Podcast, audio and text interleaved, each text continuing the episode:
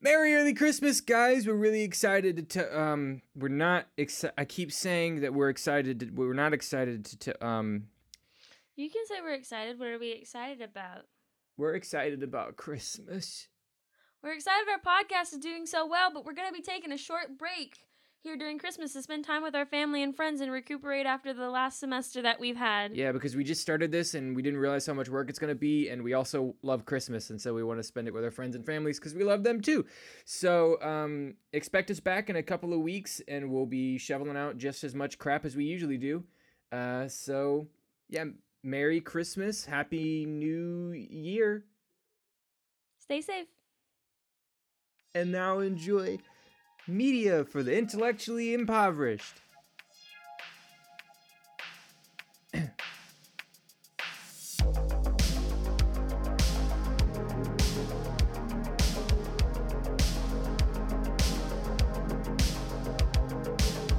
If they go to part two, I'm like, well, you're not getting another view from me. You freaking wasted my time.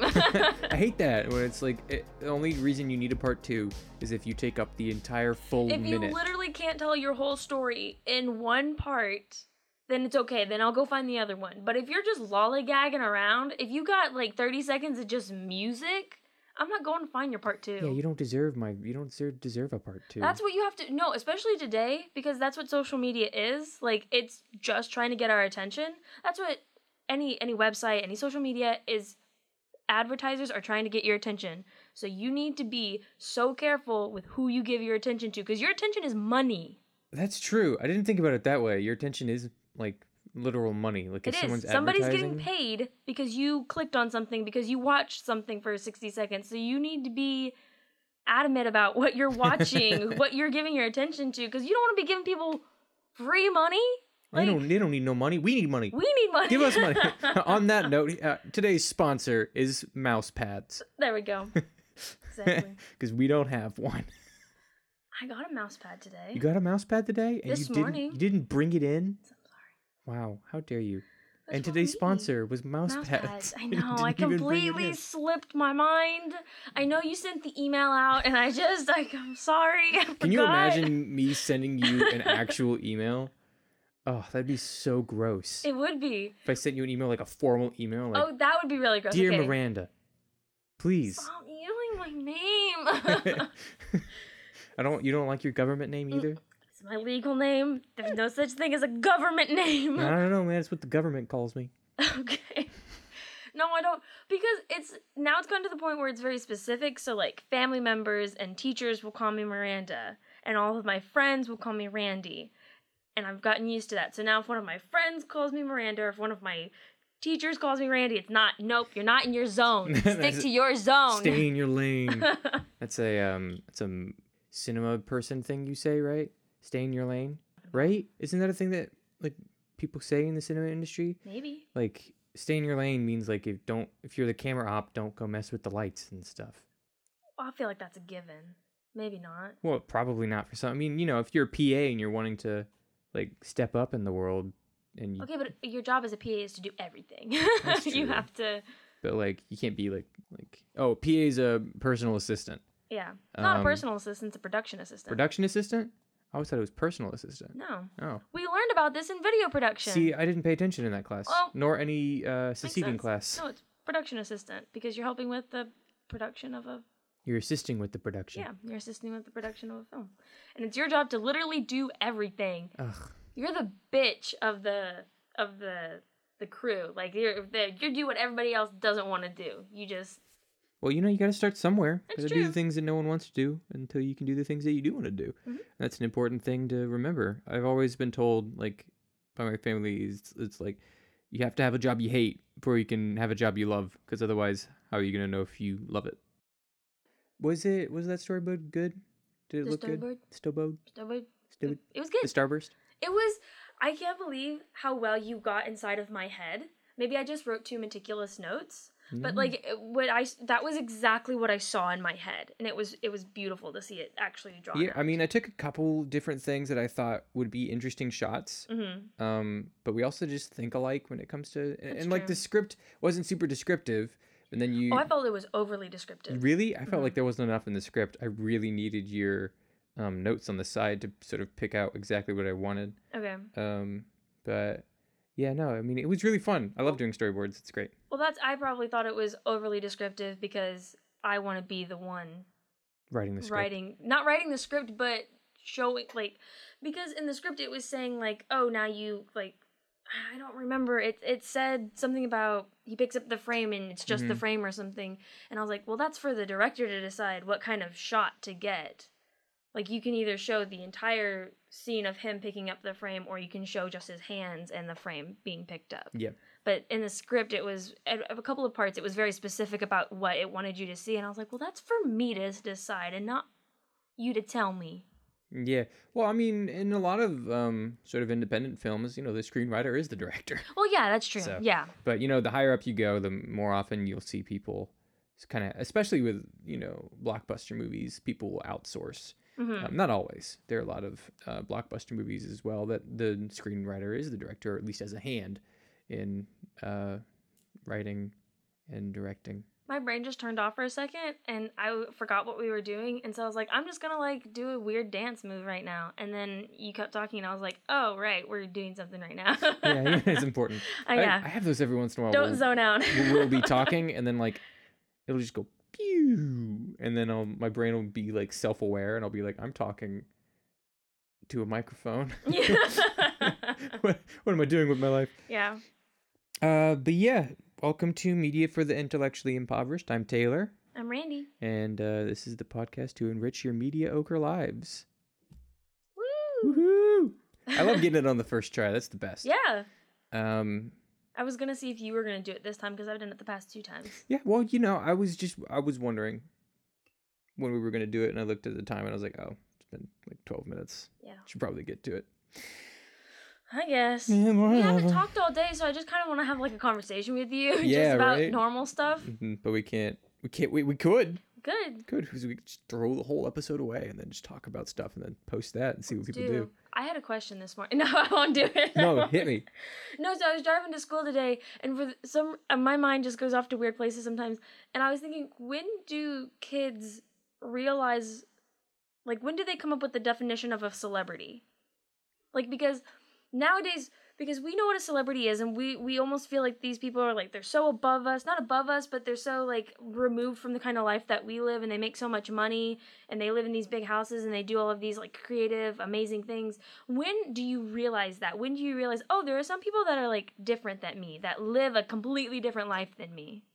When do you realize that When do you realize that? i don't know. When do you put that together? What- because i feel like as a kid you see those people and you're like oh those are just humans like me. Like those are just I, I can go talk to that person. There's nothing wrong with that. But then you get to a point where you're like oh that person's almost like untouchable. Like Probably like puberty when you start getting like crushes on actual people. Okay. And then crushes on celebrities when you're like, oh, this celebrity is nigh untouchable because he's beautiful, you know, hmm or he's got so much money. yeah. Uh, I think it's probably around that time that you would sort of associate with like this person lives a different life yeah because that's also the time when you sort of are realizing social cues and exactly stuff like that. So And then when is it when, like, if you grow up in that world, like, you know, there are kid actors and actresses. If you grow up in that world, when do you realize that you are living this luxurious life while others are living?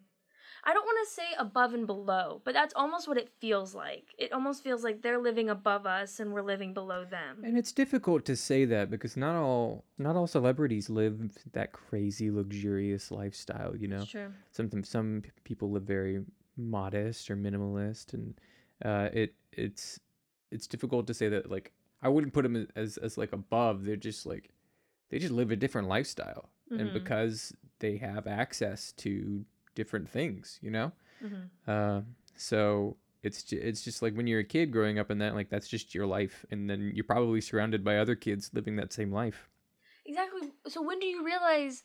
I mean, because one thing that I was thinking about was school. Like they don't do school like we do. They don't go in a big classroom with a bunch of other kids and and sit for eight hours a day and learn all these different it's a subjects. They're on terrible a education system by the way A really terrible education. it's a terrible it does not pander towards the student? Oh no. it doesn't it, it and it should i feel like classrooms should be like and people are going to be like wow that's so stupid how are we going to logistically do that i'm like uh, just pay your teachers more. Yeah. Um, and then pander towards individual students. If we paid teachers the salaries that we paid celebrities, we would have a lot smarter kids. Oh, you know how smart we as a society would be? Seriously. Yeah. because all these people that like want to go into the teaching and like education industries like you can't. It's not it's not always a viable lifestyle. Hmm um and it's sad that like we look down on some teachers. Well there are i mean i'll be honest not all teachers are great teachers. Not all teachers are great teachers, and I feel like some people are in it just to make money. It's not good money. I, I'm not saying at all that teachers get paid good money. A lot of them are underpaid, but I feel like some people that's like their only option. They're like, I can't find work anywhere else. I'll go be a teacher. yeah but there's a whole lot of certification that goes into that as well I so mean, it's like you know i mean I don't want to call out my high school. I won't say what my high school was, but they did not do very much. I my mean, high they school did sucked They did background. I mean, they did background checks and everything, but a lot of the teachers that I had were underqualified. Not saying that they weren't good. There was a lot of teachers who were underqualified, but were amazing teachers. But I'm just saying, then there were some teachers who were underqualified, and it showed. i could tell I could tell. it is what it is well, I was just. I didn't mean to hit the desk. I was trying to get comfortable. Usually, I'm comfortable sitting cross-legged, but I just, today you're just not just not. just my not back's hurting. I need to go get my Achilles heel um checked out. Is that still bothering you? Yeah, do you see the big red Ooh. behind it? It- There's a tear. There has to be a tear in it. Wow. That's painful. Yeah. I'm sorry. Um, it's from running like once. So I told you that my boyfriend he made me run a, a week ago or so, Yeah. and we didn't do any proper stretching beforehand. We just went running, and I was Oh, you didn't do proper stretching before running for the No. first time in like six years? Yeah. Oh gosh. And then the next day my Achilles hurt. And I was like, oh, it's nothing. And then I walked on it and it got worse. To one day I just couldn't walk. It hurt way too much to put any pressure on it. And I was looking up and I was like, what is this? Achilles tendonitis, I think is what it's called. And what does it causes? Uh, running without properly stretching first. Well, if you learn nothing else from today's podcast, it is that you should properly stretch before you run. Exactly, please do. I'm in a lot of pain. It sucks. It sucks so bad. I'm really surprised that you can still walk on it though, because I thought that if you tore your Achilles tendon, like that's it. You can't move your foot anymore. I think tearing it a little bit versus Completely heckin' severing, it Okay. is different. If you because if you sever your Achilles, that's it. There's nothing to hold You your feet up. Yeah, you can't walk. Like you can't. There's no muscle to. That's the muscle that contracts and Well, it's not the muscle; it's the ligament. the ligament. that, that- sorry. that contracts the the heel up and down. So you Mhm. can't. I mean, you could. you just you have, a have a- loosey goosey foot. Yeah, you just have a floppy foot. So if you wanted to find a way to do that, I mean, you could, but it'd be really difficult. Yeah, well, today we're talking about character design and character development in movies and video games. Finally, after 20 minutes of just talking. Yeah. but yeah, we're talking about character design and development. Who started last week? Was it you? I started. I've started the past two times. Wow. Then I'll start. It's your turn. I'll go. I've got a whole lot prepared. Um, Good, I don't. oh, yeah, good. I've got nothing. I've got nothing. Well, you're talking. I'm gonna do a little bit of research. it's like you're getting ready for the presentation, like while the person before you is up. going. Yep. Like, I'll use their uh, slide template. I'm excited about this because you know it's it's more art based for you know character design itself is art based, and so I I love character design. There's there's a lot that goes into it, but I also love it when it's implemented correctly, because you can just have character design that's just like, ooh, it looks cool, but it doesn't fit, you know. But yeah, um, it's really it's really effective if it's implemented correctly. Uh, if it's just like like a cool design just because it's a cool design, then it and it doesn't necessarily fit the story or fit the the themes of the world, it doesn't work. And it it, it while it may be a cool design, I don't feel like it's as impactful as the ones that do. So the first thing I want to talk about is uh, The Last of Us One. I know I talked about The Last of Us Two in our cinematography episode, but you uh, repeating games over there. I am. I've only played so many. Only. I can only talk about so many. yeah, I've only, I haven't played them all. Um, uh, I haven't, you know, but this one, the reason I bring it up again, I guess, is because you know it's won multiple Game of the Year awards. Like it's got a whole bunch of leaves to it. So uh, a leaf being an award, I don't know if that's common knowledge. So when you see a movie that's done the like an independent movie that's done the the rounds of film festivals, right? If you win an award, you get what's called a leaf. right? And then it'll say uh, like best editing goes to whatever from Sundance 2020, uh, and it'll say stuff like that around it inside the little leafy thing, and so that just lets people know that hey, this won an award. And so, uh, The Last of Us has won, I think, three or four Game of the Year awards. Really? Yeah, it's one. That's impressive. It's really good. It's it's and it really deserves it. Um, it also won a whole bunch of like best cinematography, best um, character voice acting. Uh, oh yeah. it's 100%. got it's great. It's great. Um, but the reason I want to talk about it is uh, design wise. I'll talk about design, character design, and some character development as well because it does have both and it does both really well, which is why it wins so many awards. Design wise, I want to talk about the enemies, the main enemies of it. So let me give you a brief synopsis of the of the game itself. So so 20 years after the outbreak of a fungus that turns humans into zombie-like creatures, um, a smuggler named Joel is given the job of getting a seemingly immune girl, uh, girl that is seemingly immune from this fungal virus, to a group uh, a group of people attempting to cure the fungal virus. But as things go awry, they are forced to travel across America together. Uh, along the way, they sort of meet, you know, what the pits of humanity can become in such a global pandemic. Scary when we start talking about these kinds of topics in the world that we're living in today. Yeah, you know, but uh, what what I think makes this th- this game and this world so believable um, is that the the fungus that that the game is sort of the the enemies are based around, these monsters are based around, uh, is a real life fungus Yeah, that exists, Mhm. uh, and that it typically affects deers, it does. right? But it's, it's currently I've heard it's mutating and it's possible that it could affect humans. Can't wait for that. Yeah, so once we get that one, we'll finally have 2020 level 20 un- unlocked. Yep. So, but these enemies, uh, they're they're called the infected uh, Mhm. in in the game. They didn't want to be like zombies because they're not zombies, which I think was a brilliant move to not call them zombies because zombies are so overplayed and They and, are. and uh, giving them this design and giving them this name sort of takes it away so you're not you don't feel like you're playing a zombie game as much um but it doesn't feel like a zombie game It compared doesn't. to other ones. yeah, and that's and uh, but you know at its core it kind of is a zombie game because you're just kind of running around and scavenging for materials and shooting these infected people, these creatures. But it's not so much focused on at least uh, maybe I can't I'm just not recalling it, but it's not so much focused on like killing these the infected more than like scavenging and maybe you can just sneak around them. That's true. That's true. The game it's possible to beat the game and sneak around most of the zombies. I won't say all of them. There are definitely segments in the game where You have you to have to fight yeah. the zombies and such. But there's uh, there's a way to sneak around uh, a majority of the zombies in the game or the infected in the game if you want to.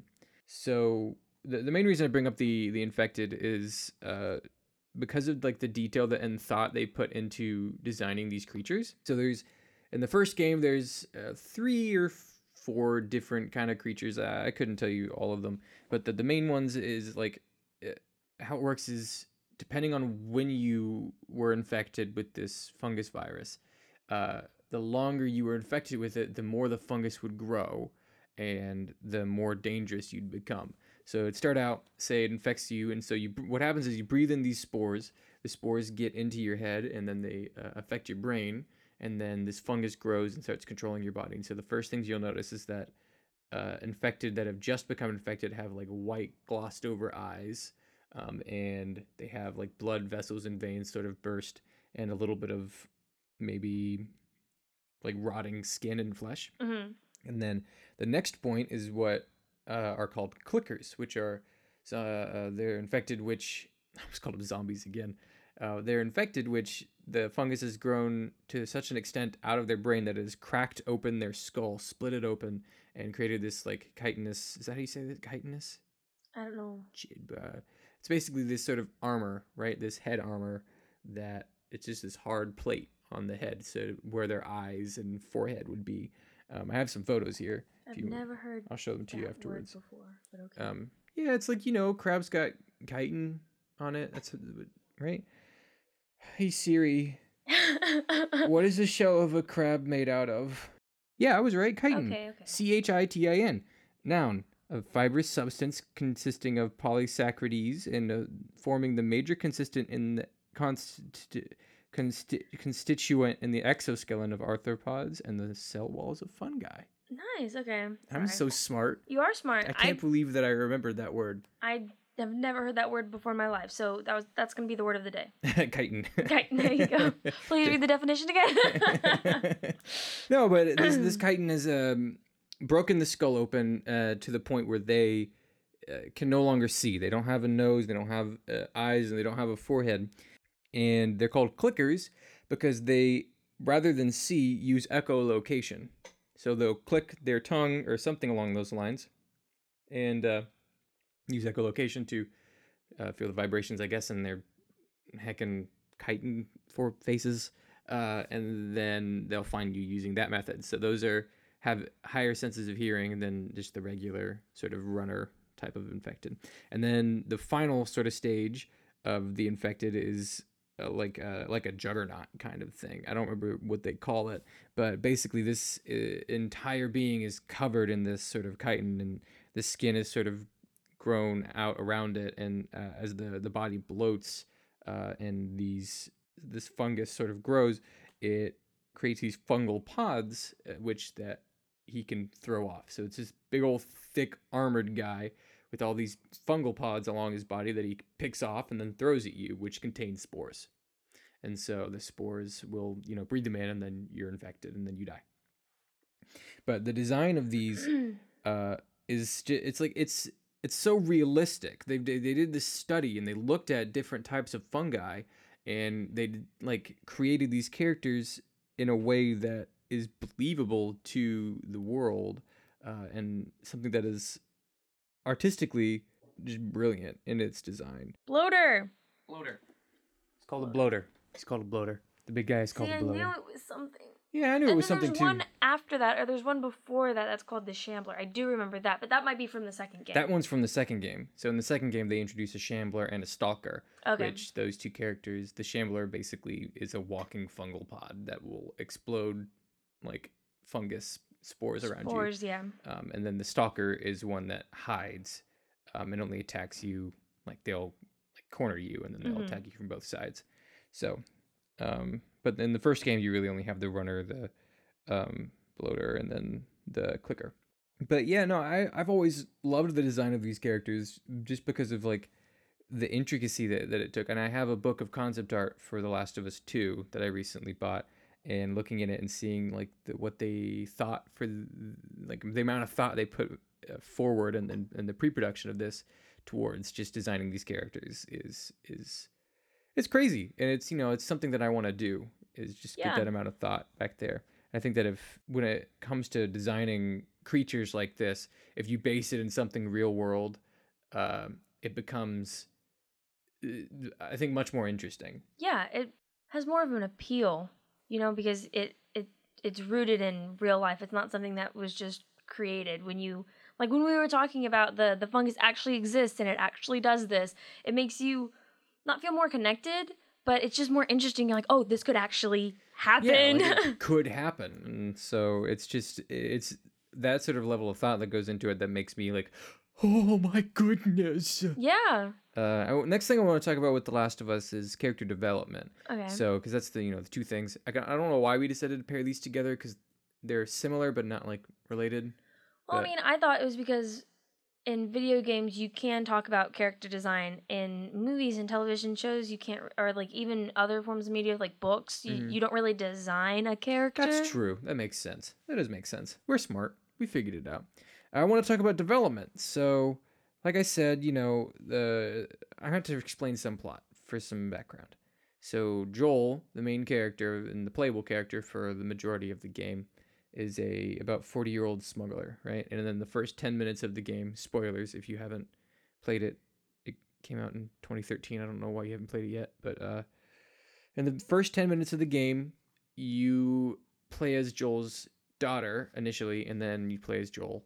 Um, and you, as the player, watch Joel lose his daughter to these military agents that are shooting down all of the people that are possibly infected.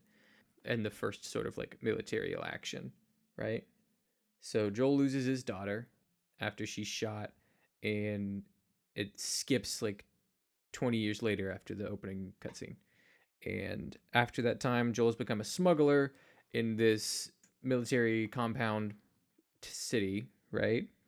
And while he's there, you and you, Joel, and his friend Tess uh, are given a job to smuggle a girl, a person, by these people known as the Fireflies. And that girl is Ellie, who is uh, the main female protagonist, and she's possibly linked to a cure to this disease because she was bitten uh, by an infected, but she has not turned in over like four months or something. So basically, what happens, you know, people die, and, and it ends up just being you uh, as Joel and Ellie walking around uh, America trying to get down to this uh, special facility where they can create the cure from Ellie's uh, infection. As you sort of play, Joel and Ellie are really cold and distant in the beginning, but as it goes on, it becomes more of like a surrogate father-daughter relationship in this in the way that Joel sort of uses it doesn't use Ellie, but just Ellie takes the place of his lost daughter because they were about the same age as when uh, when his daughter died. Ellie's about that age. As time goes on, like they grow closer together, and Ellie never really knew her father, and so you, you just you explore this relationship between the two of them as they go through all of these terrible tragedies that are happening around the world because there's just you know not very many people left. It's The Last of Us, and you know, whoa. We make this joke in every, Every episode. episode. Whoa. Whoa, the name popped up in the way I was describing it. oh my god, it really is the last of them. It is. But at the end of the game, major spoilers. Uh, at the end of the game, you you finally make it to this facility, right, where the fireflies are at that are gonna try to cure everyone.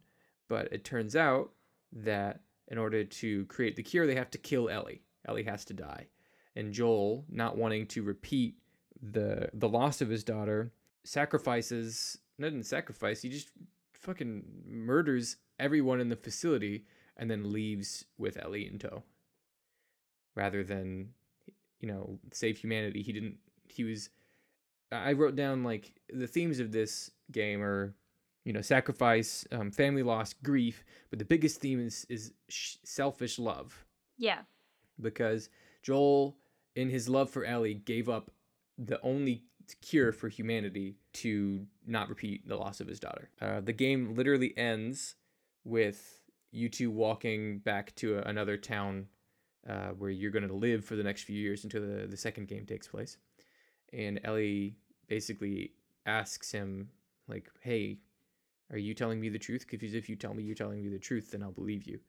And then he's like, I am. I'm telling you the truth. Oh, I hated it so And it much. just I. It's like- hated it. She because she asks him that because they leave and um, Joel is like, yeah. There turns out there's a whole bunch of people like you, and you know they didn't need you there by the time we got there. And she was like, really? And he was like, yeah.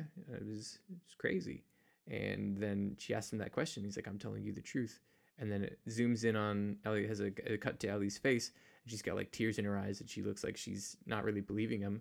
And then bang, because that was the one thing that she wanted to do was be able to save everyone. She wanted to be that person. She was so selfless and he was so selfish. Like yeah and that that dichotomy is what creates the the, the main tension in the back half because you know if ellie had uh, had the decision to save them um, then she probably would have given her life she would have. and i think that there is a uh, what, what what i think is the big push to, for joel was not the fact that ellie had to die but the fact that they wouldn't they didn't tell him you know?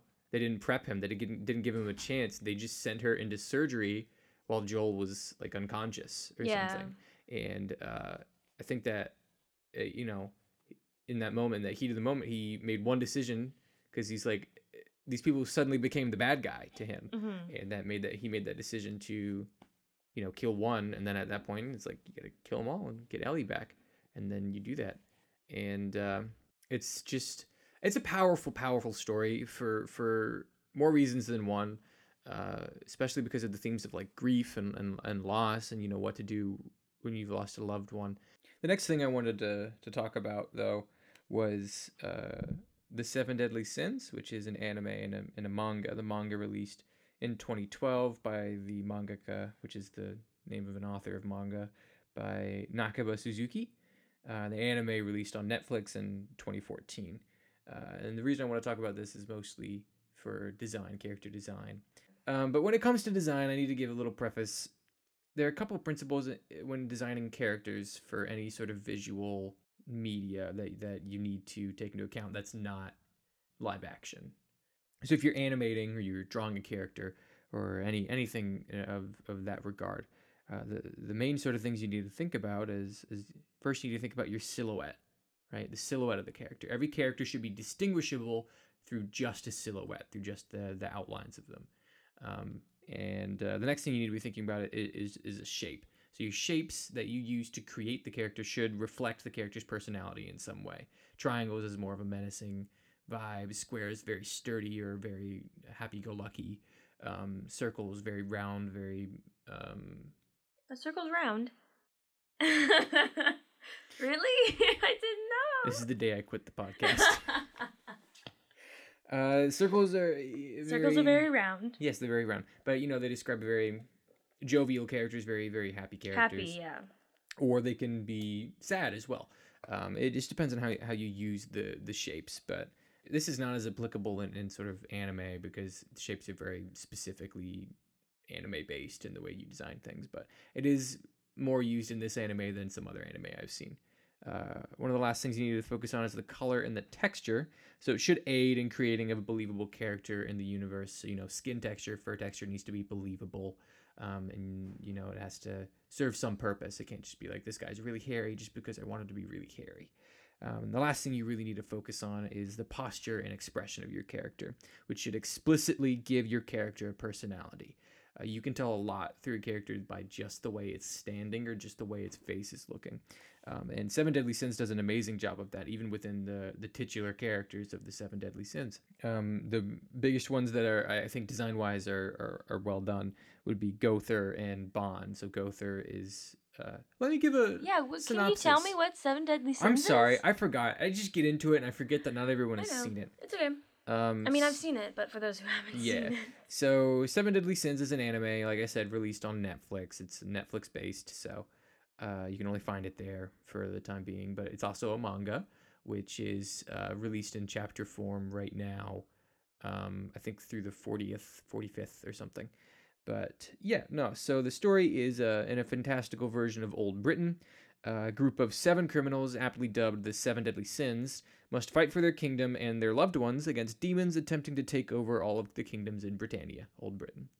Uh, so, the titular characters, the seven deadly sins, each of them has a mark of one of the seven deadly sins. You know, uh, what is it? Gluttony, uh, sloth, um, pride, wrath, greed, envy, pride.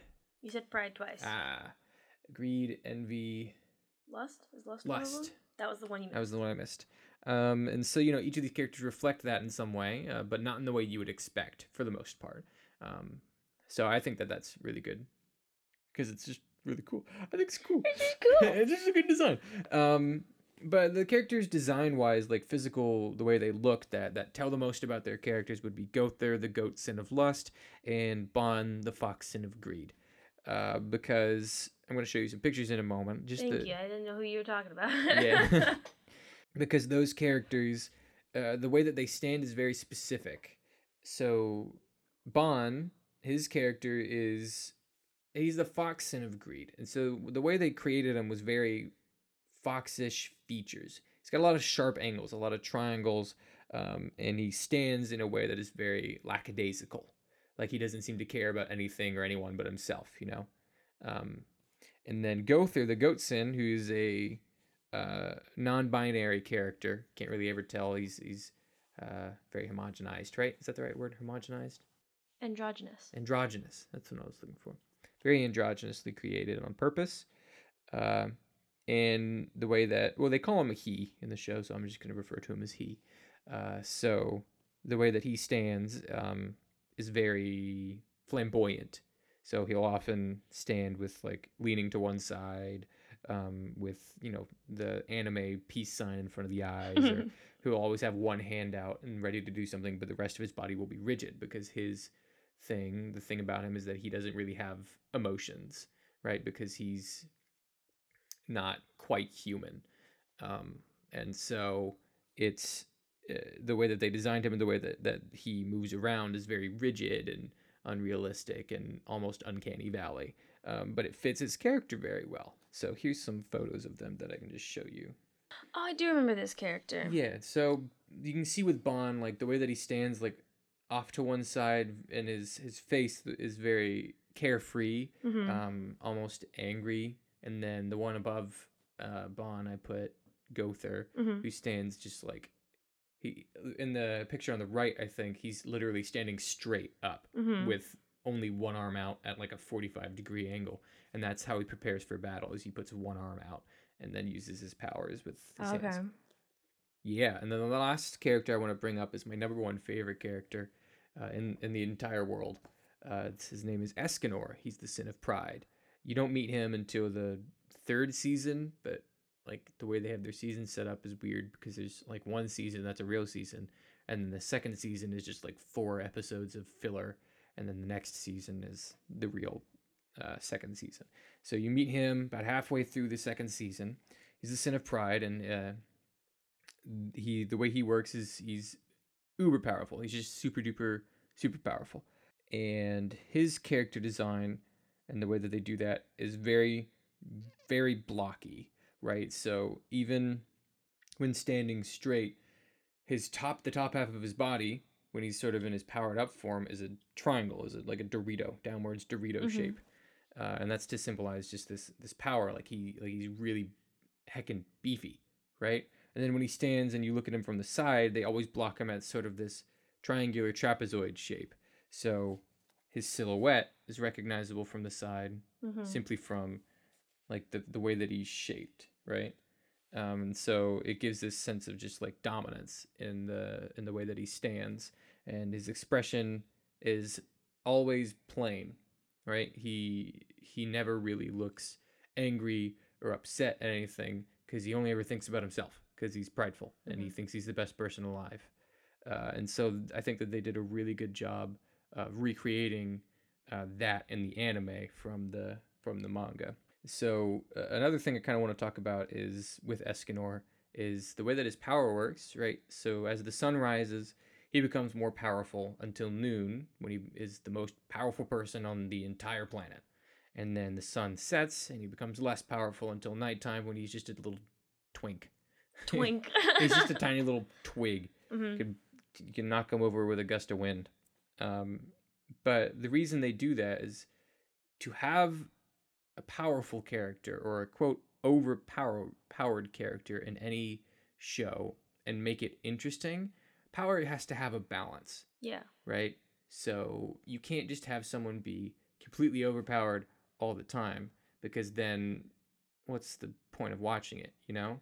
So in the in the show, his sort of development, right, is he when he's during the daytime, he can't really control it. It's a curse, right? So he's cursed with this power that makes him super powerful during the day and then like a weakling at night. And so during the day, he's prideful. Like he can't he, he just talks prideful and thinks in a very prideful way. But as the show progresses, he realizes is like this isn't the way to be treating everybody all the time, uh, especially because he has a love interest that he is attempting to, um, you know, engage with romantically. And so during those moments, um, he has quiet little moments where he's just like, um, there's a moment in the fourth season, I believe, the fourth season, when he goes up to the door of the person that he is romantically interested in after she's lost someone important to her. And he knocks on the door and he says, uh, he sa- he's like he's talking to himself, right? He's like, um, he says something along the lines of, "It should comfort you to know that even though he's gone, I'm still here." And then he has this moment of like, "No, I can't say that." He literally says no, and then he like stops and thinks about it, and he tries to come up with a better thing to say, but he can't Mhm. figure it out. And that sort of development is drastically different than when we meet him in in the, the Yeah. beginning of the third season or the middle of the third season. So I just I love this sort of character archetype, I guess Mm-hmm. when it's he has to physically like figure out a way to engage with this person. I don't know. It's difficult for me to describe, you Mhm. know. I just I really love his character development specifically in the show and it's not met its completion. Um, the next season comes out in January. I'm so excited so excited. Um, but as I was saying, like th- this power has to have a balance to it, so we can't have a character that's just super powerful all the time. Even in, even in the anime One Punch Man, I was, that's what I was giving you a look for. in the anime One Punch Man, um, he the titular character One Punch Man Saitama, uh, kills all of his enemies with one, One punch. punch. He defeats them all with one punch. But the balance Now to tell that, me that how that not the balance to that is that he is always bored with every fight and he's continually searching for something that'll give him that like feeling of contentment after a battle right and so that's the, the, the balance towards that is that while he's super powerful he doesn't feel happy it's not necessarily a physical balance to it okay. but it is an emotional balance to that he wants to find someone that's worthy of fighting him or that he feels like confident enough no he feels he's matched. yeah he's matched he feels matched Somebody he's matched with. Somebody so- who's the same level as him. yeah but he can't do that he can't find anyone like that and that therein lies sort of the comedy of the show Mhm. and uh, I I also really enjoy that show but I haven't seen the there's a second season out um, seen the second somewhere. but I haven't seen it yet. But yeah, those are the those are really the big things with me. But it's uh always it's always fun to talk about character design in anime and, and in video games because it it always you know that's that's sort of my art. I just like designing characters that I think would look cool in my brain and then never actually physically design them because I'm not so great at art right now. But You getting should better. just do it anyway. I should do it anyways, but I'm always afraid of doing it in a way that is um lackluster. Yeah, Like, it won't live up to what I what, see. What you see, yeah. Yeah, and I think that that's just like with every artist, you know, you have an artistic eye, Yeah. right? And Hundred so percent. you want to be able to create art that looks like this. And one style of art that I that I really admire is um, Monet. I really love Monet's impressionistic pieces, um, which is really weird because I also really love anime Mhm. and that artistic artistic style. Artistic style. I'm always afraid of, of of getting down these designs onto paper because then once I create them, and I know you can always go back and change things and, and whatever, but I feel like once I create them, they're like that's it. Like Mhm. now I have to have this person. Go with it. Yeah. yeah, I, and I have and I can't. I mean, I could go back and change it, but it's always difficult for me to do that, especially like if I'm doing that and showing people hmm and then getting critiques on that on something that's just been in my brain that I see perfectly, but I don't feel like I have You the practical show it, skills yeah. to show it. So That's the same thing that I struggle with. Like I have so many ideas for like short films that I want to make or just little movies and things like this and I don't make them because I know my skill level isn't where it needs to be to show what I have in my head. Like you're talking about this artistic eye that we have. And so it just makes me not want to do it until my skills get better. But you can't think like that because you you have to improve those skills somehow. So you have to make something so that they get better and so you can eventually make that thing that you want to make. And I feel like it's easier with art or with what you're talking about because you can it's so it's a lot easier to go back and change something when it comes to making a, a film. It's not like you can make it I guess you could, but it's not like you could make it and then like five years later you're like, oh this was awful and then remake it. You know? Yeah. Like it I, just I make- don't know. it makes sense. It makes sense. You know, I also think that there's no point in judging a piece in prog process, right? So if I'm in the middle of it and I'm like, oh, this sucks, I have recently been sort of teaching myself how to finish the piece anyway. hmm um, because even though I might be embarrassed by it or I might not think it looks great, it is practice. And as an artist, uh, in any art form, you gotta practice for practice's sake. Yeah, you have to, yeah. Yeah, because it's not, you know, it's not. Deliberate practice. Yeah, it's deliberate practice, and, and practice isn't optional. if you want to be good at your craft. Practice is essential if you want to be good at your craft. Uh, you know, they always say your um, what is it? Your million hours, right? Is it million Yeah, hours or thousand to- hours? A million hours? uh, No, a million hours is impossible. Thousand hours. Is it? I feel like a thousand hours is a lot easier because a thousand hours is just a couple months. I think it's a million hours. I don't think you. We don't live for a million hours. I'm almost positive that a million hours is just a couple years. But no, they always say that you need like about a million hours into something to become a prof- like a, a professional at it, or become like proficient in that craft to such a way that you can just do it without any limitations. A million hours is one hundred years.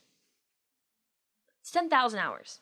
Ten thousand hours? That has to be the saying. I think that's the saying. Ten thousand hours to make an expert or make a, not a perfectionist, but Yeah, An expert. Yeah, an expert to become an expert in your craft. mm-hmm. um, and that applies to music. Music, I think, is where they would mostly say it. It- you know, it, it applies to to every form of media, any sort of creative media. Ten thousand hours. Randy has it pulled up on the Google on the Googs. I knew it wasn't a million. That just sounds wrong. I don't know. I feel like a million hours sounds cooler though. Like I'd put in a million hours on something. You live in a hundred years. Some From the- people. Some people. From the moment you were born to you turn a hundred, you have been practicing. No, you know what? I started when I was sixteen, and I'm living until I'm 116. 116 and then only then you've become an expert and once you become an expert in that field then you have to go make something but you're already 116 how are you gonna go make something now I'm just built different. yeah I, I hate you so much i hate you uh, yeah, but you know, putting in ten thousand hours into something is no simple task. no it's not So, and that's why you practice, and you know, even even as we just talk right now, like this is our practice. It is honestly, we're it is. practicing podcasting. When we started this, it was so much worse than what you guys are hearing now. oh no and- but you've already heard the worst part yeah, and you're only going to hear us get better as we go on. I mean, Exactly. every time, you know, every, once in a while, we're going to stumble and suck it up real big. But uh, takes 416 days to become an expert in something yeah, almost 417. Almost 417 days. So if you spend every hour of every day working on your craft, you can do it in a little over a year. Yeah, I was thinking that a little over a year. And when you put it like that, when you put it like that, it doesn't sound so daunting. Mm-hmm. But when you actually have to sit down and do it, and you actually have to, you know, because it's not like practice doesn't make perfect. Perfect practice makes perfect. Perfect. Yeah. So, you know, it's it's managing your time well and all that good stuff. But you know, eventually you'll be able to create the things that you see in your brain effectively Mhm. and communicate those ideas effectively. So, and that's what we're all working towards.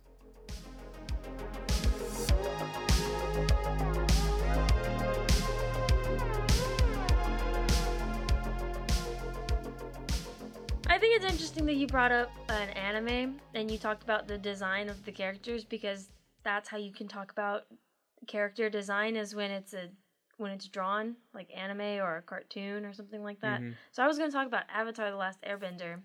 And did I think to write at all about the character design? No. I only was going to talk about You know, character I was actually going to mention Avatar when I was talking about powers, uh-huh. you know, because you can't just have the Avatar be super duper overpowered, right? Yeah. Because uh, give it, give it, you continue. Give no. a synopsis.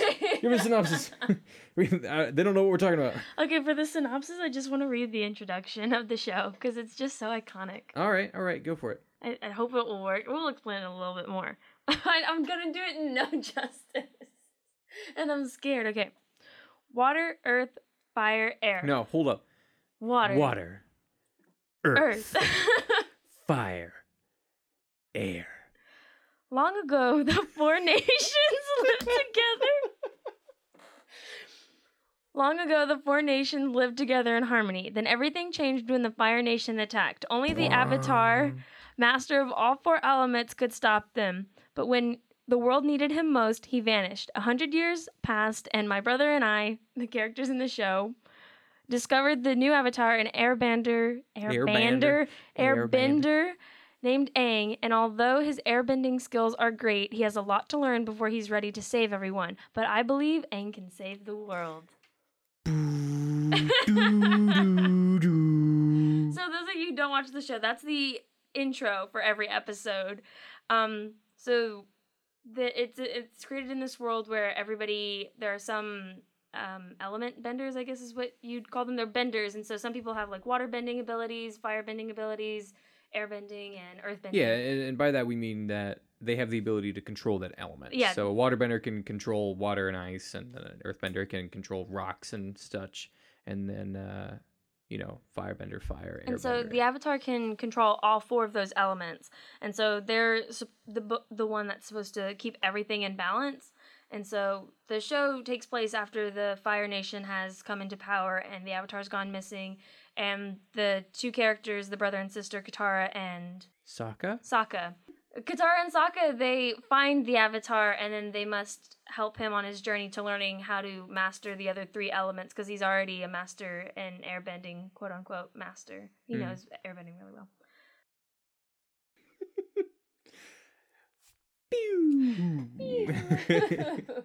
I mean, I could talk about design for it on a little bit while you gather your thoughts. I mean, I do.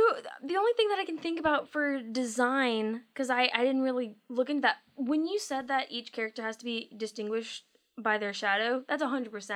Those characters are easily distinguished by their shadow. But now that I think about any cartoon character, they're all very Yeah, no. distinguished by their shadow. And that's a big, big part of designing characters is silhouettes Mhm. and being able to um, find a way to effectively create a character that you can look at with no features, yeah. just black outline, and you can tell exactly who that character is. And um, the reason for that is um, in you, you want your character to be memorable hmm right? And so you, you if you can design a silhouette that that gets someone to be instantly like, oh, that's Aang or oh, that's Sokka, um, then you've done your job correctly because those characters that are stuck in our brain. So now every time we see something that resembles that character, we'll be like, oh, that's that character. So It's just so strange because I've never thought of it like that, and you can't do that for any other like movie or TV show because we're humans and all humans kind of look alike. yeah, you know, So you can't distinguish someone. Maybe really specific people you could. like William Willem Willem Dafoe Maybe got so many bones in his face. bones in his face. His face. face is so bony. I think for a few actors you could do it, but it's definitely different with um, animated characters. Yeah, yeah. But I, the main thing I wanted to talk about. If, do you want to talk about the the character design? I, was going to talk about, It's not necessarily just character design, but uh, design and in general in that show is phenomenal. Every uh, so each of the nations, though, you know, there's the Water Nation, there's the Fire Nation, there's the Earth Nation, and there's the the Air Nation. sounds weird saying Earth Nation. I don't know why. Um, Earth Kingdom. Earth Kingdom. That's right. What it is. It's the Water Tribes, the Air Temples, the Fire Nation, and the Earth, Earth Kingdom. Kingdom. That's why it sounded off. Okay. Yeah. Uh, each of those is uh, groups. Each of those groups is, is based on a different tr- form or, or part of the world. You know. Yeah. So um, the water tribes are Native Americans. Mhm. So all of their architecture and all their characters are designed after the Native American people um, and their cultures. And uh, the air temples, all the airbenders are based on Tibetan monks Yeah. and so all of their designs of the of the places are based on Tibetan uh, styles of architecture, and uh, uh, then Fire Nation is, is Japanese, and the Earth Kingdom is Chinese, um, and so they really put a lot of thought even into the, the fighting styles of, of of each of the the benders is somewhat based on um, martial arts from those places Yeah. and so the the depth again the, the depth and the, the the pre-planning that went into all of that And see, and this is something that I was gonna say, and I didn't want to cut you off, but it seems when it comes to good character design and development, or just design of a, a show in general, it really has to do a lot with the pre-planning. And I think we've talked about this before in a previous episode about if you want to make something good, you really have to plan for it um, beforehand and do a lot in the pre-production stage to make it really well. And that's something else that I'll talk about in the other show that I want to discuss. But also with um, Avatar, you're I that's the only part of the designing that I knew was that each one was designed after a specific culture, different geographic location. Uh, it's again what you were talking about in The Last of Us, that call to the real world that makes it even more interesting because when you realize that it, it's again that sense of like, oh, this could have happened. You know, maybe if we had lived in some kind of magical world where people could control different elements, maybe we would be divided into those four elements and each person we'd have these different cultures like this because they're based they have roots in the real world. And I it, it just it, draws your audience in. But I wanted to talk about Zuko for uh, obvious reasons because he's such a good character, such a well-rounded character, and he has the I think the best character development in the show by far, hundred percent. Um, but before I get to that, I wanted to talk about what makes a good character, which is something that I thought you would discuss, but it's okay. Yeah, I didn't discuss it at all. Yeah. Go for it. Great. So this is just I did a, a tiny bit of research, and this is the the definition that I kind of came up with. So a good character is someone who's relatable, has faults, but despite those faults, overcomes obstacles, in turn bettering themselves or those around them. What do you think? Do you think that's a good definition of a character? I was waiting for your response. I think, it, yeah. Did you write that down? Yeah. You came up with it yourself? Mhm. Oh, you came up with it yourself. I thought you just like were talking about something you ripped off of the internet No, internet. that was my own definition. Oh, wait, wait, wait. Bigger claps. oh, fuck you.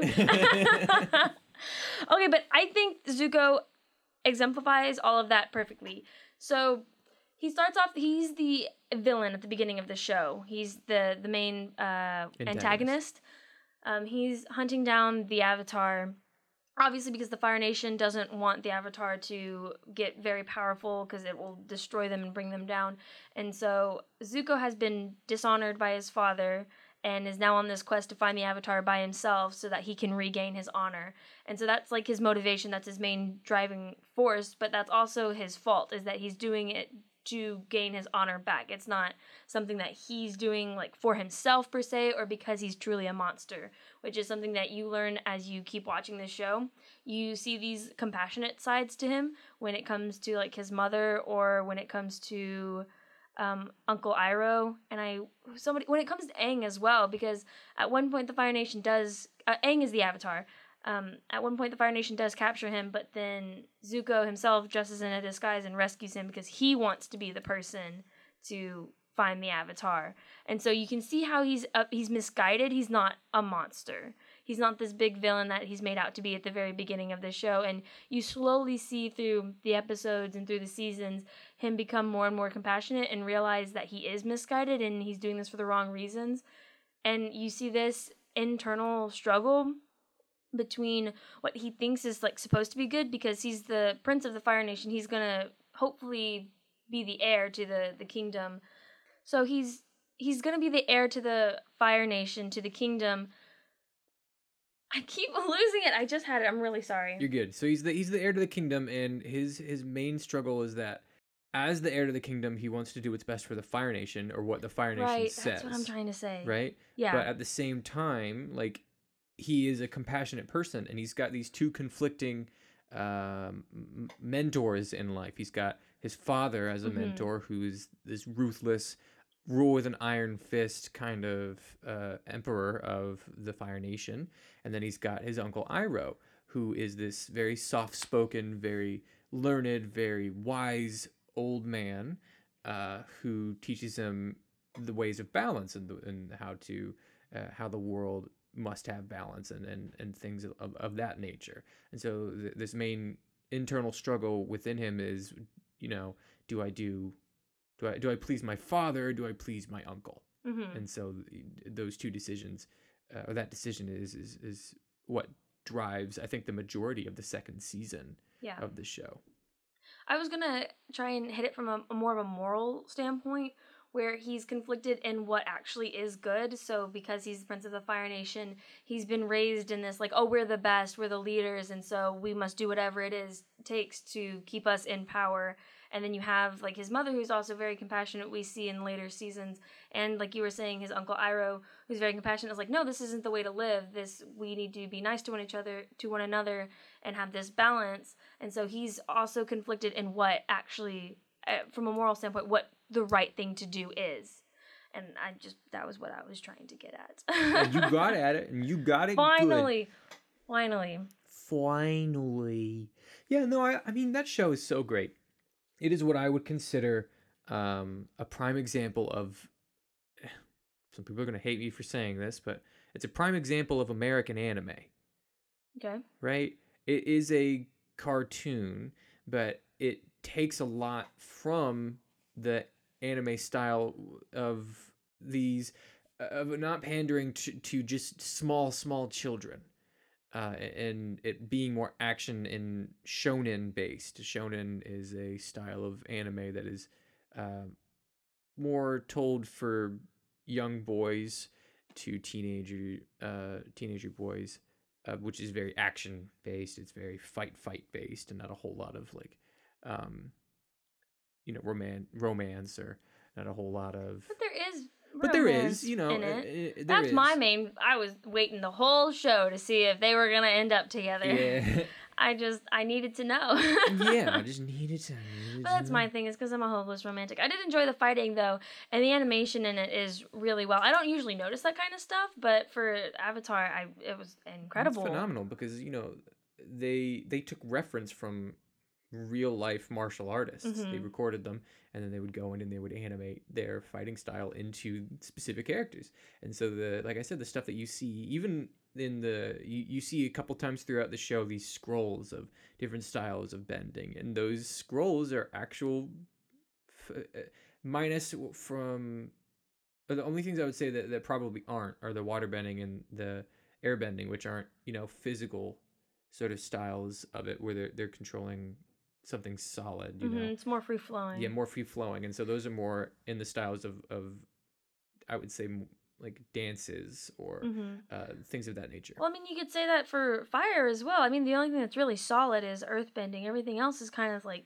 dancing. No, but fire bending is more aggressive. Oh, and the way that they use it in, in that aggressive format is they, they use a lot of um, more fighting style martial arts. hmm Uh, Okay, I get what you're saying. It's not. It, it is because it's aggressive. There is more of a um, action to it. It's more yeah, of so a they're, they're punching. punching. Right? Yeah. Because the fire comes from their hands, feet, and sometimes, you know, their, their mouth or whatever. Mhm. Um, but they, they do physically throw a punch out, and out of which comes the fire. And the same thing with the earthbenders. You're they're right. they're planting themselves and then kicking and punching the the earth itself so that it will do its bidding um, and then air bending you're sort of flowing with it and moving it. So that's more of a dancey style and then water bending is the same thing where it's very much flowing with your hands and such. Mm. but yeah great show. 100 100% would recommend. What I really like, um, when it comes to character development, and I, something that I feel like a lot of shows and movies might get it wrong, is that character v- development takes time, and so it's not something that happens that magically happens from one episode to the next. It happens over multiple episodes, happens over multiple seasons. And sometimes I feel like when you're watching a movie, character development can feel a bit rushed. Not all the time, obviously, but there is a more of a time constraint on changing somebody. But also with a movie, you can mess with time and you can jump forward like five years and things like that. But it's much easier to see when you're talking about television shows that are divided into episodes and into seasons. And something else that I wanted to touch on, uh, why Zuko is such a great character, is also because he's very relatable. He's, uh, while I was doing research, he's what's called a gray character, so he's not completely like evil and he's not completely good. He's like right in the middle. He's a gray character who has both of these inside of him, and that's really relatable because we as human beings also have both these sides in front in us. So sometimes we do things for the wrong reasons, or we do things with good intentions, but we end up doing the wrong thing, and that's what Zuko does. He's he's so misguided through this entire show, and when he finally comes to terms with what oh like what I've been doing is wrong, it, it's something that we can all like resonate with because I'm sure all of us have had those experiences where we thought we were doing the right thing, and then suddenly we're like oh no I was completely wrong about this. I was, uh, anyways, but no, I really like um Avatar. I want to watch it again. I've only watched the whole. Can you tell that I've only ever watched it once? Really? yeah. i've watched it three or four times um so maybe i should be talking about it and not you Maybe. Maybe. oh no! I was. It was a joke. It was a joke, Randaloni. um, now I'm just gonna cry. Uh, what is it? This is my last day on the podcast. This is my last day on the podcast, guys. This is the last day for the podcast because you already gave up. Now I'm giving up. We're done. Just, this is it. We we we went out uh doing what we loved. The next sh- Making each other cry. making each other cry. so the next thing that I want to talk about, I and this is gonna get not hate, but it's a show that I really like, and I know there's some people out there who don't like it, specifically my boyfriend's friends. And if you're listening to this, you can fuck right off. Uh, I want to talk about the Big Bang Theory. oh yeah. Okay. Okay. Have you watched it? I've watched uh, the sum of three episodes. Perfect. Okay. Um, this is it's a sitcom, and I absolutely love it because I love sitcoms. That's w- really what I want to go into when I when I become a director. I was going to say if when, if I become a director. No, when I become a director, I want to do TV shows. You want to do sitcoms? yeah, I didn't know that. you didn't know? No, I thought you wanted to do like dramatic movies. Mm-mm. It would either be sitcoms or horror movies. Those are my my two things because I really like those, and I don't think today there are really any good sitcoms that are going anymore. Yeah, that's true. I feel like people start them and they get maybe one, two seasons, and it just it fizzles out because they don't have relatable characters anymore. hmm And that's a big problem. You know, the um the big sitcoms of the past, like uh, Fresh Prince of Bel Air, Mhm. um, and even further back, Mash, which is one of my personal favorites. Mash is amazing. uh, in more recent ones that you see is like pandered towards young teens, Mhm. tweens. Uh, like um, iCarly was very much a tween sitcom. Yeah. Um, everything that Dan Schneider's produced is like a tween sitcom, like Victorious and all those things. Mhm. They were wildly successful, Oh yeah. but um, they're not like we don't see as many adult sitcoms anymore. th- Yeah. There was one that recently going off on a little tangent real quick. There was one that came out recently called Outmatched, and so it was it was following a family that was raising uh, four genius children who were Einstein level geniuses, and they were people. The parents were barely graduated high school or barely graduated college, and so they're struggling with how do you raise genius children, and that's just something that's not relatable. That's not relatable at all. Not at Funny all. concept. It's a, it's a hilarious concept, and I'm not saying that the show was bad. I'm just I'm. It makes sense that it didn't continue because how do you? How do you make either of those characters relatable to Yeah. an extent? Most people, I would say 80% of people graduate high school, Mhm. and I would say probably 99% of people aren't Einstein level smart. Yeah, So pandering towards an audience, it's going to be more in the in the back half of that. So maybe that's the the pitch, right? But then in the back half of it, maybe the characters are relatable because maybe one of them is an alcoholic or a Mhm. drug addict or um, you know maybe one of them is really socially awkward or maybe has anxiety Mhm. and so like but if you're gonna do something that's sort of bombastic like that maybe and i haven't seen the show so i can't say this or that about it but you know give those characters something deeper to to They to need them. a real. I mean, not saying that geniuses aren't real, but they need some kind of flaw to bring them back to our world, our like level of relatability, which is uh, not something that they really had. They had the awkwardness that you're talking about, this social like anxiety because they were geniuses, and so some social cues, um, not social geniuses because they were geniuses, so some social cues went over their heads, but it it wasn't enough to sustain the show, I don't think. But getting back to Big Bang Theory, where this is a, a big character trait for the main character Sheldon, he is a, a child genius, and so he misses out a lot on the, the social cues and sarcasm and all of these things. Uh, how, how relationships work and what it's like to maintain them and why people have emotions and things like this. All of that completely goes over his head. But he has a roommate named Leonard who is the exact opposite of this. He's also a scientist and he's very smart, but he overly shares his emotions and is, is very expressive in that way. And so, just to give a short uh, synopsis about it, Uh, the Big Bang Theory tells the story of roommates Leonard and Sheldon who rarely seem to get along. What Shel- with Sheldon being a a socially awkward physicist who lets everyone around him know just how smart he is. When aspiring actress Penny moves across the hall, new friendships develop and worlds begin to collide. So you have these two really smart characters, Leonard and Sheldon. Sheldon being completely socially awkward, Leonard being overly emotional, and then you have Penny who barely graduated high school, is not the smartest of the bunch, uh, moves in across the hall and is trying to be an actress, something that is incredibly hard to do. And she moves in when she's 21. So the show went on for 12 seasons. It just recently ended, I want to say in 2018, maybe recently, maybe more recent than that. But what I really like is the development of the characters through the show. And you have 12 seasons to work with, so you would hope that there would be some character development in 12 years. Now, some shows don't do this. Yeah, well, I mean, Friends. calling out a show right there. I don't get me wrong. I love Friends. It's my number one sitcom. I could watch it every day of my life. I never get tired of it. I was really sad when they took it off of Netflix. How freaking dare they? Now I have to buy HBO Max, which I recently did. Just to watch Friends. Just to watch Friends, but they also HBO Max has a lot of other shows on it as well that I really like to watch, including Big Bang Theory. Yeah. Well, I, what I was gonna say is, uh, to some extent, there are there is a necessity for foils, uh, foil characters. A foil character being a character that is the, the same, right? hmm Uh, that doesn't change throughout the entirety of, of a story. Is that a foil? I believe that's what a foil Or is it character is. Hey Siri, what's a foil character? Here's an answer from Wikipedia.org in fiction. A foil is a character who can Oh no, wait, no. A foil is a character who's the opposite. Never mind. What's a character that stays the same? I think it's just a static character, isn't it? Yeah, it's a static character.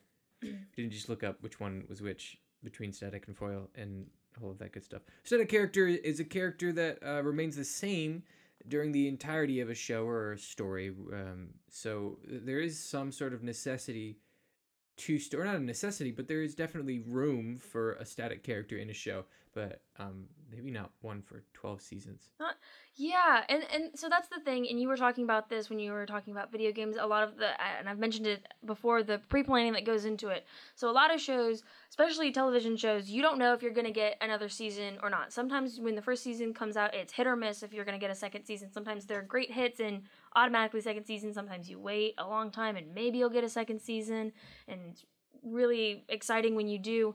But so when it comes to television, I feel like a lot of people don't plan ahead they have the first season or they have this concept down of what they want to do and you're not guaranteed a second season so you you don't think much past that. You don't think how far do i want to take these characters? But when you have a show when it comes to like the avatar all of that was planned. That had i mean i can't i can't speak for a fact. I can't say because i didn't look it up if that had all been pre-planned but it had to have been. I'm just saying just how well all of the characters were well rounded and developed that had to be completely planned. And even when they didn't get another season they had a spin-off show and they kept uh, doing uh, comics or uh, Graphic novels. graphic novels that's what it is to continue the storyline. And so that's what happens because you're not guaranteed another season sometimes it'll stop in the middle of your story. And so you either audiences just don't get the answers to what happens to these characters or people do uh, they find a different medium to tell these stories through.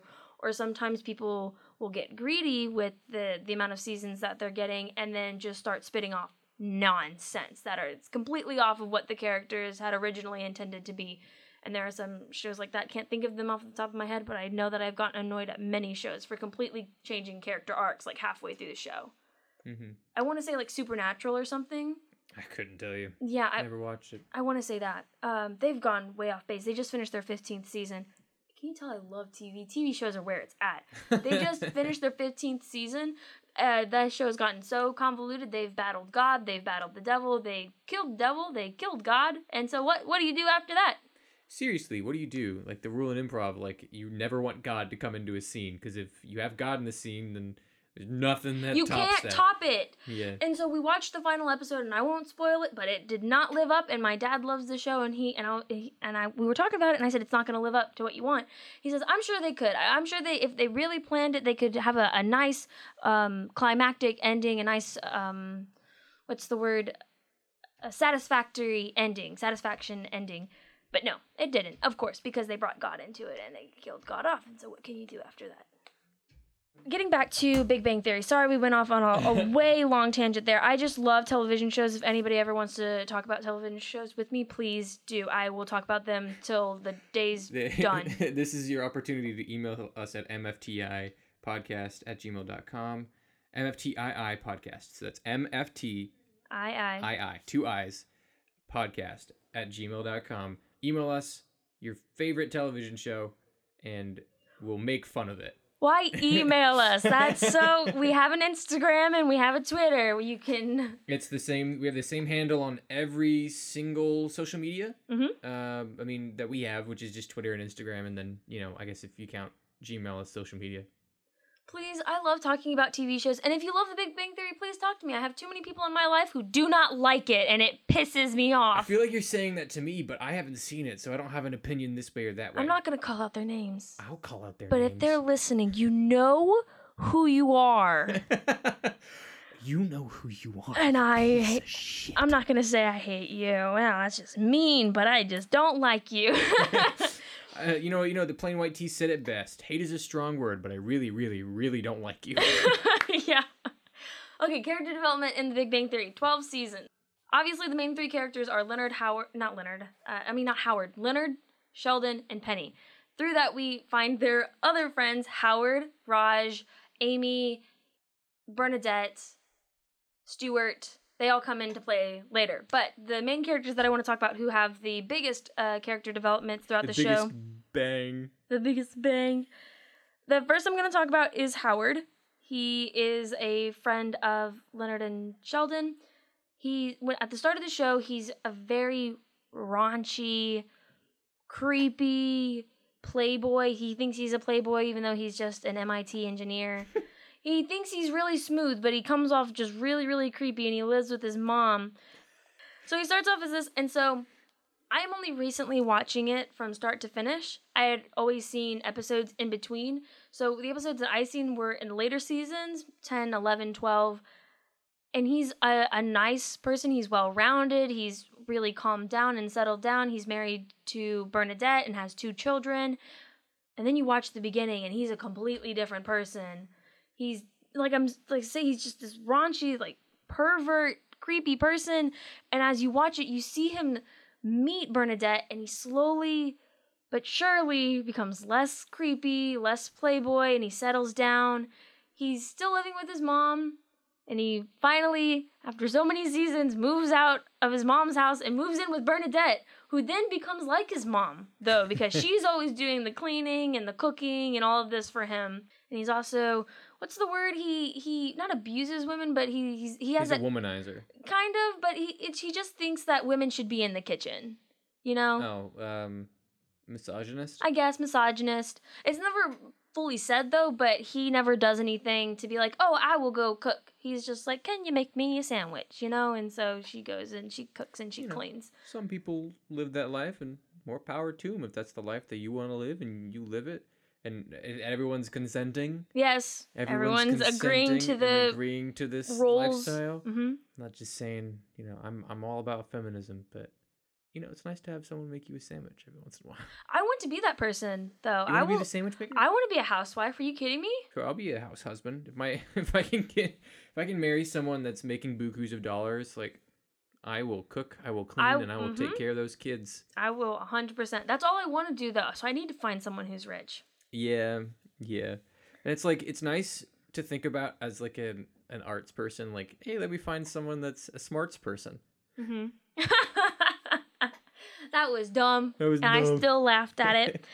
but you see Howard change from this playboy to he settles down, he becomes a lot more mature, he gets married, he has children, he overcomes his fear of becoming a father because his father left when he was really young.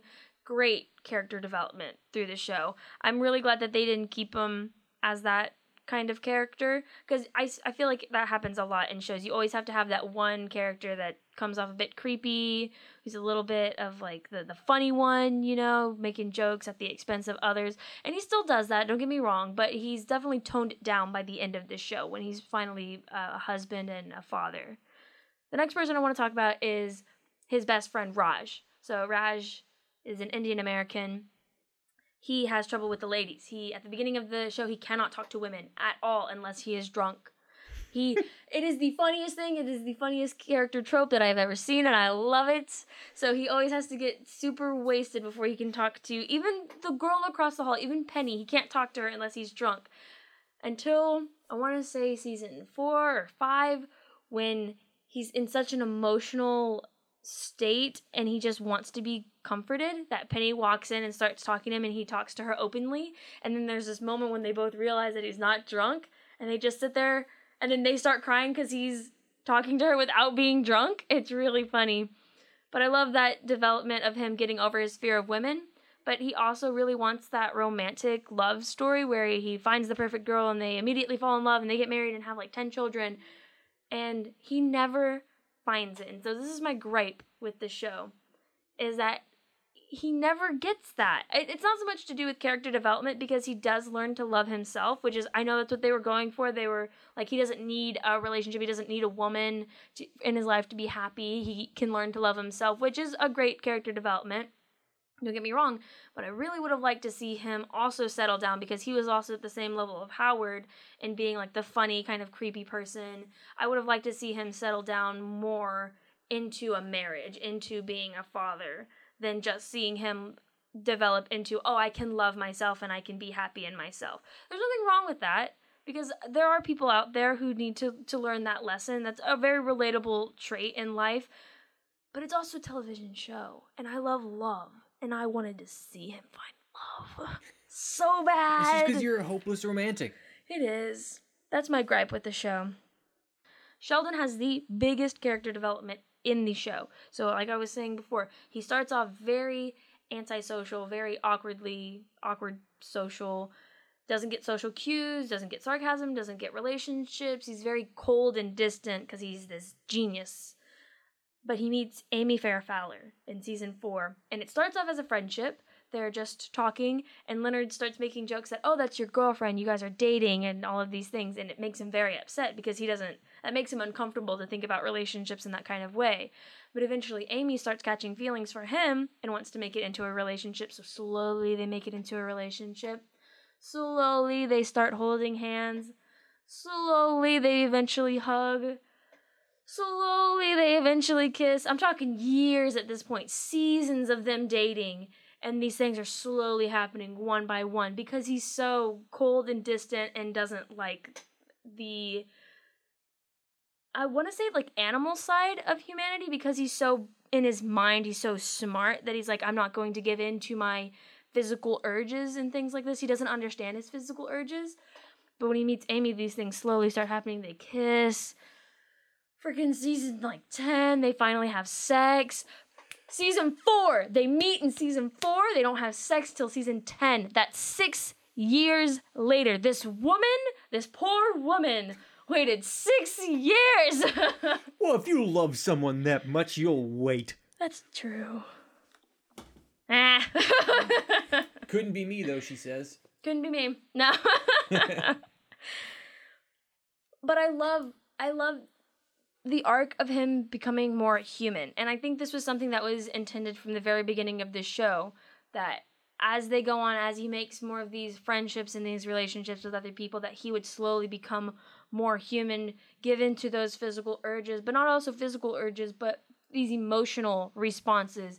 He slowly learns sarcasm, and that's a very funny bit throughout the show. As somebody says something sarcastic, he leans over to somebody else and he says, sarcasm? I'm like, yeah. And he's like, okay, I got it. it's really funny.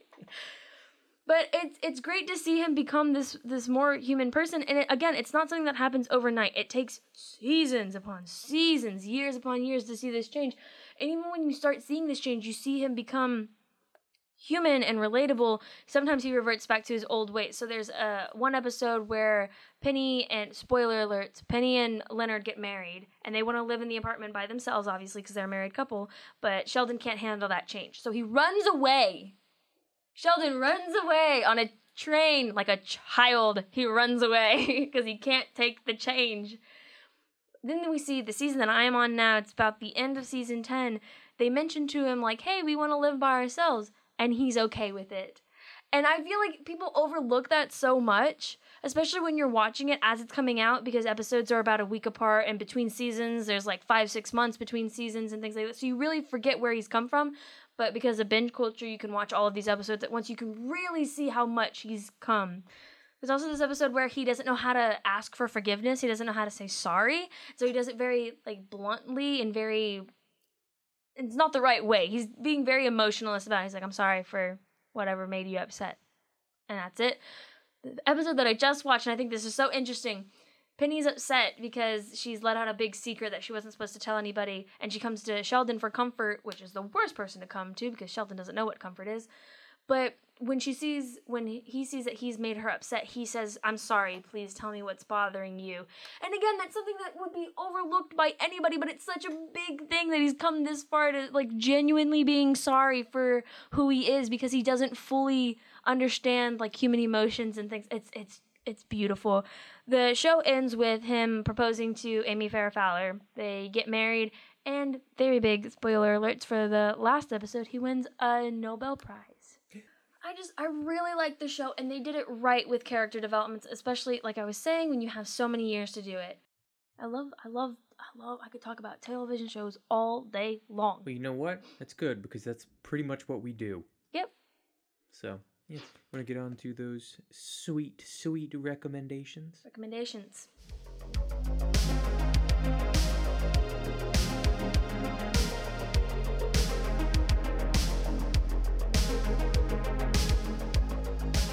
Am I going first? You go first. You were just talking. I'm gonna go. uh, actually recommend uh, Avatar. Yeah. I know we talked about it. It's really good.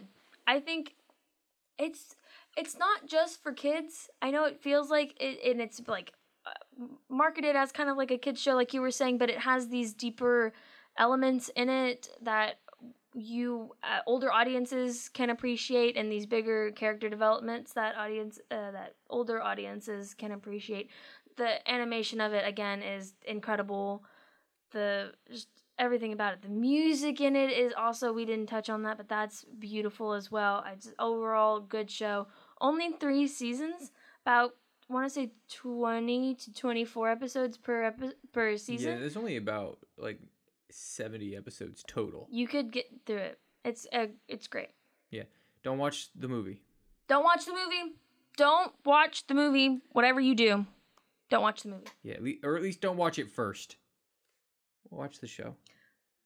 Don't watch the movie. Yeah. Ever. hmm Don't give them any more money. Don't. Full circle. Look at that. Because time is viewing time is money. Yep. Yeah. Mine, uh, my recommendation is Life is Strange, which is, uh, uh, it's not really design wise, it's more development wise, character wise. It's a story of uh, this girl who has the power to rewind time, she finds out, as she's reunited with an old childhood friend. Uh, and just their story of like why they fell apart as friends and how they're back together now and you know what to do uh, right now and uh, because you find out that the the girl with the time powers is causing this temporal anomaly that's going to hit you in like seven days. And so the more that you try and save your friends by rewinding time you know the worse the, that problem will become. So it's a really interesting story. Beautiful beautiful game. So so much fun um, it's very narrative driven it's not super actiony so if that's your thing maybe uh, give up that thing for one game and play this game anyway yes, do it. I love that game as well. I've actually that's another game that I've played. See, I've played Mhm. some games. I haven't finished it yet, but I have uh I have researched it a bit. So Okay. yeah, that's uh that's about it for today. Thanks for joining us on this uh, on on on this intellectual journey. Okay, bye.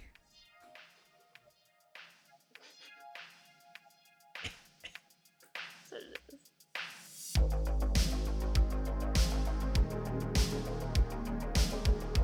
Media for the Intellectually Impoverished is produced by Trey Taylor Smith and Miranda Randy Zames. Follow us on Instagram or Twitter at MFTII Podcast or email us at MFTII Podcast at gmail.com. Thanks for listening.